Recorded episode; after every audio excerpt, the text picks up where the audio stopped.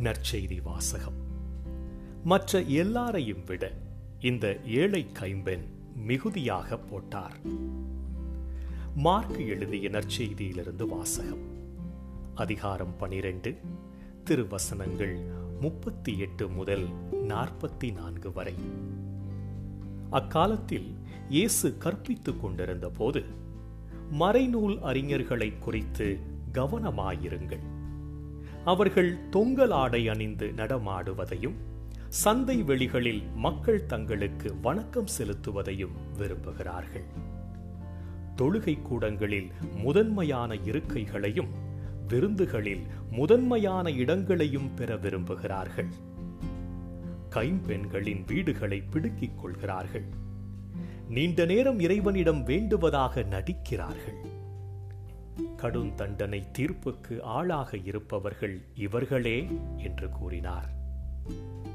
இயேசு காணிக்கை பெட்டிக்கு எதிராக அமர்ந்து கொண்டு மக்கள் அதில் செப்பு காசு போடுவதை உற்று நோக்கிக் கொண்டிருந்தார்.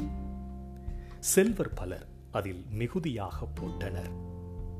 அங்கு வந்த ஓர் ஏழை கைம்பெண் ஒரு குதிராந்துக்கு இணையான இரண்டு காசுகளை போட்டார்.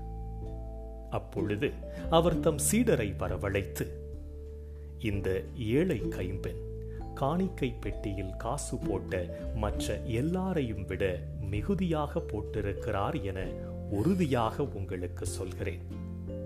ஏனெனில் அவர்கள் அனைவரும் தங்களுக்கு இருந்த மிகுதியான செல்வத்திலிருந்து போட்டனர். இவரோ தமக்கு பற்றாக்குறை இருந்தும் தம்மிடமிருந்த அனைத்தையுமே ஏன் தம் பிழைப்புக்காக வைத்திருந்த எல்லாவற்றையுமே போட்டுவிட்டார் என்று அவர்களிடம் கூறினார். ஆண்டவரின் அருள் வாக்கு கிறிஸ்துவே உமக்கு புகழ்.